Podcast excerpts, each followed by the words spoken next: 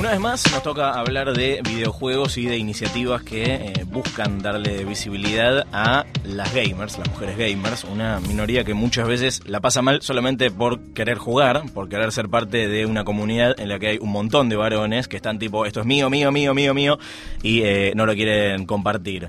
Para ellas, la persona con la que vamos a hablar ahora creó Pibas Jugando al FIFA, que se puede ver en su canal de YouTube. Ella es Carolina Vázquez. Carolina, ¿cómo estás?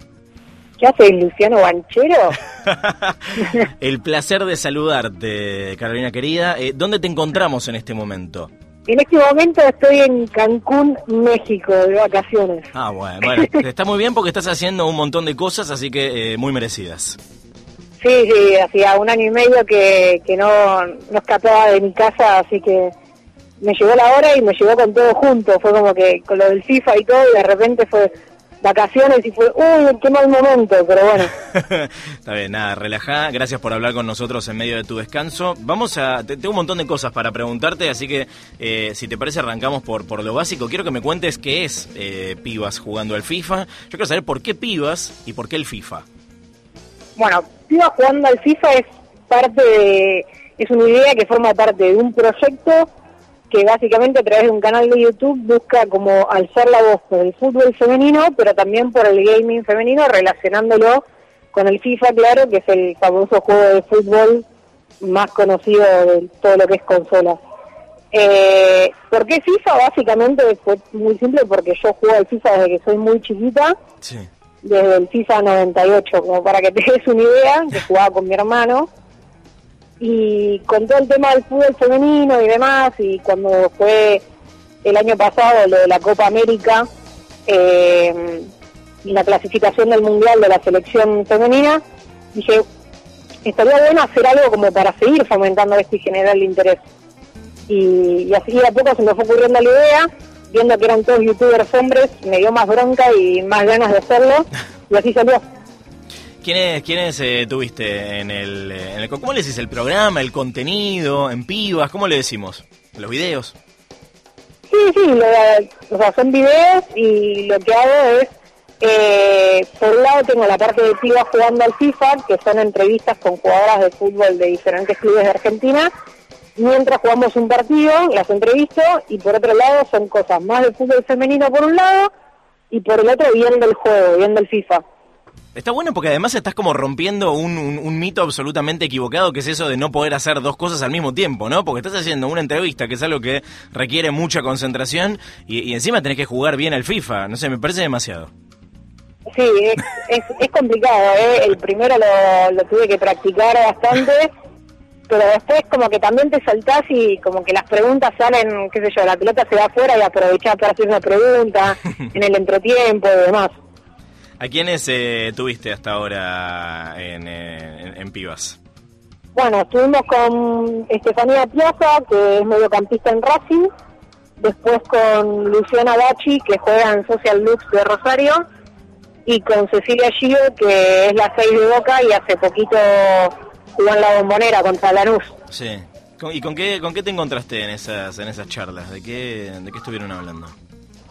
Y hablamos de todo, más que nada de cómo es su historia y su camino de cómo llegaron a jugar al fútbol, porque es muy diferente a como cuando sos un pibe que nacés y te regalan una pelota, básicamente.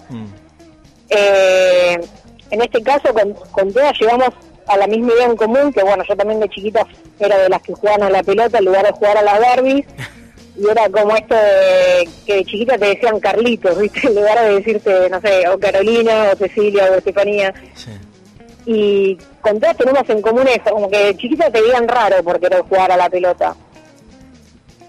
Y ahora te encontraste con que creciste y te miraban raro por jugar a los videojuegos, o es un poco más... Sí, ya de chiquita también, o sea, como para que te des una idea, la primera vez que yo jugué a la Play fue porque se la regalaron a mi hermano para Navidad, y a mí no sé qué me regalaron, me habían regalado una cocinita o unas Barbies que nunca usé, ¿entendés?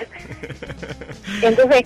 como que yo noto mucha similitud entre lo que es el tema del fútbol femenino y lo que pasa con los videojuegos, y por eso también es algo que creo que se combinó bastante bien.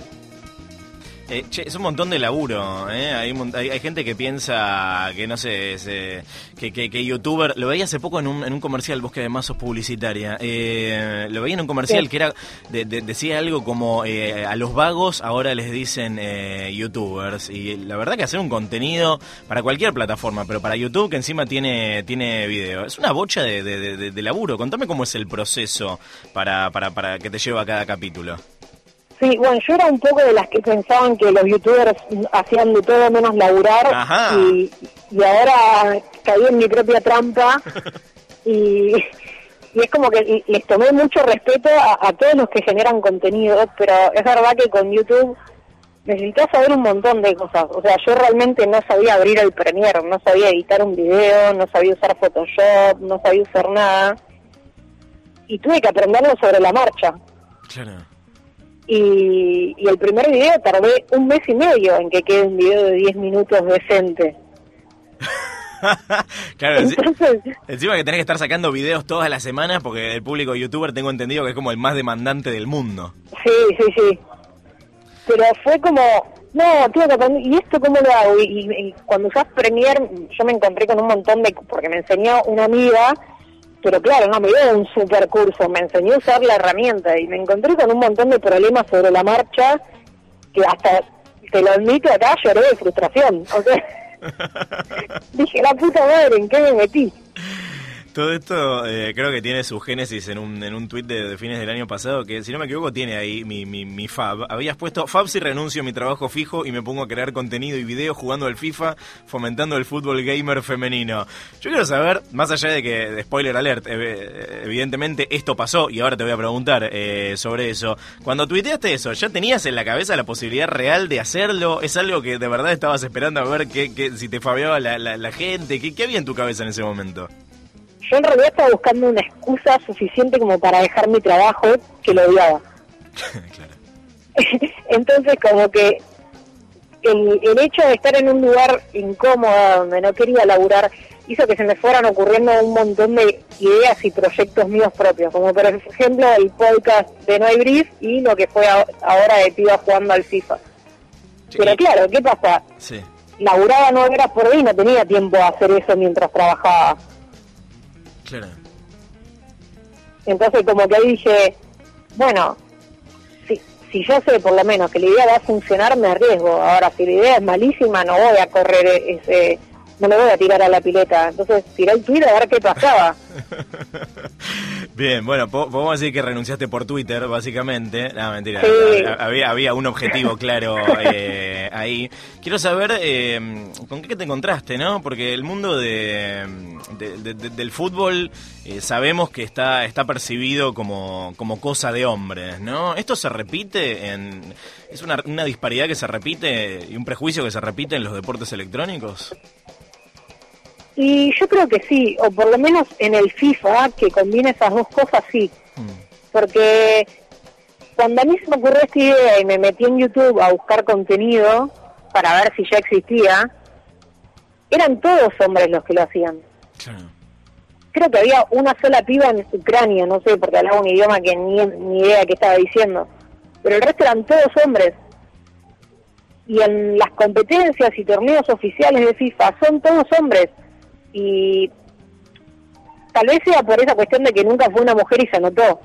O sea, pero si una mujer no se siente que ese lugar le corresponde o que va a anotarse ahí, que no va a quedar afuera, no lo va a hacer. Claro. Claro, ¿y cómo está funcionando el canal? No lo digo al nivel más superficial, que es el de las reproducciones, no digo ese tipo de éxito. Me interesa saber con qué repercusión te encontrás, ¿no? Además de demandante, sé que es una audiencia muy muy vocal, que está todo el tiempo expresándose. De hecho, vi que ya te mandaron a lavar los platos y que hiciste un video sobre eso. ¿Cómo lo estás llevando? Y yo, obviamente, los comentarios, la mayoría fueron positivos, y lo bueno es que o sea, el contenido que subo le interesa al que le gusta el FIFA, al que le gusta el fútbol, y a quien sea que banque el fútbol femenino o la lucha feminista. Entonces es como que, por suerte, tiene un target bastante amplio. Pero después siempre está el Raúl que te manda a lavar los platos, Y o sea, quien sea que genere contenido, con eso puede hacer dos cosas. O bajonearse mal y frustrarse, o tratar de convertir eso en algo que le sirva. Y eso traté de hacer yo cuando me mandaron a lavar los platos. Y entonces dije, ¿qué pasa si hago un video con los guantes de lavar los platos puestos jugando al FIFA?